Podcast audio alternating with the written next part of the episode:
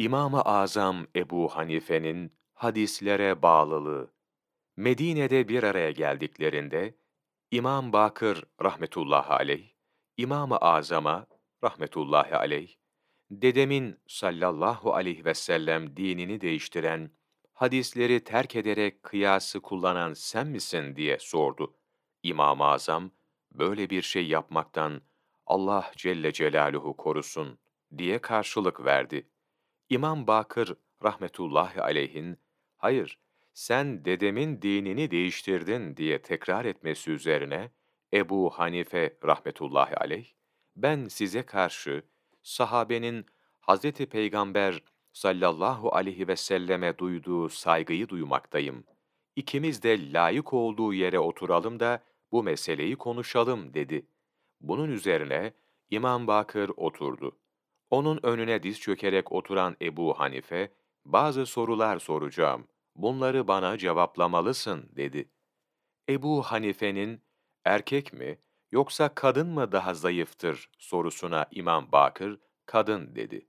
Ebu Hanife, ganimette kadın ve erkeğin hisseleri ne kadardır diye sordu.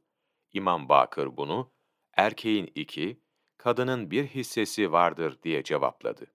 Bunun üzerine İmam-ı Azam, bu, deden sallallahu aleyhi ve sellemin belirlediği taksimdir.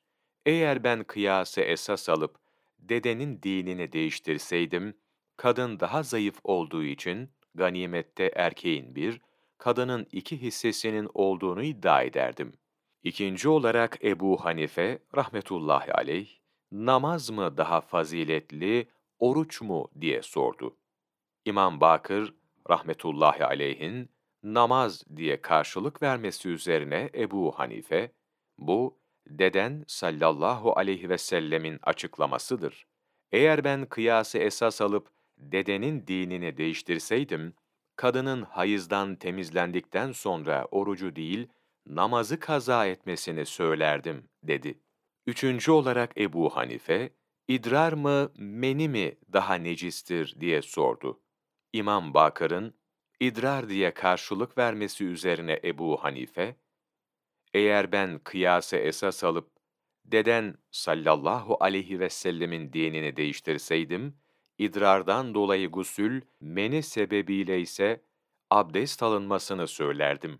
Fakat kıyasla senin dedenin dinini değiştirmekten Allah'a sığınırım dedi. Bu açıklamalar üzerine İmam Bakır rahmetullahi aleyh ayağa kalktı ve Ebu Hanife'yi alnından öperek ona değer verdiğini ifade etti.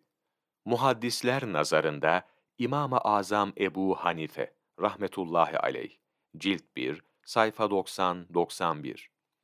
19 Şubat Mevlana takvimi.